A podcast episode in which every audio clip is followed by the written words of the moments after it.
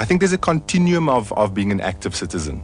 And I think part of the challenge is that for many ordinary people, it's something that can seem very cumbersome, that can seem very demanding, especially when you listen to people who are activists. So people like Jay, who have done a huge amount here and abroad. I'm an activist myself, and sometimes I'm caught in that sort of world in between, you know.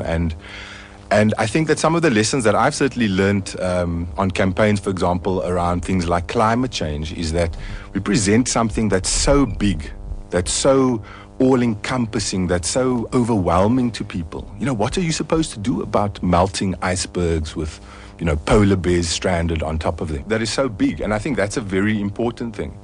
And I think the way around that is to understand that there are multiple levels of engagement, there are multiple levels that everyone can get involved. And I think that organizations remain fundamentally important. I think, you know, if you ask me, I think probably the most important way is to be organized. I mean, if you think about the kinds of slogans that we used to bandy about during the anti-apartheid struggle, about unity is strength, an injury to one is an injury to all, etc., all of these things about the power of collective action, I think those things remain massively important. But I do think, very importantly, that there are things that individuals can do. If I go back to the sort of climate change example, you know, that's really about people, everyone being able to make little changes in their lives, besides sort of, you know, the dealing with things at the level of the COPs and the international negotiations around climate change, but the little kinds of actions that many campaigns seek to elicit from people about sort of saving energy,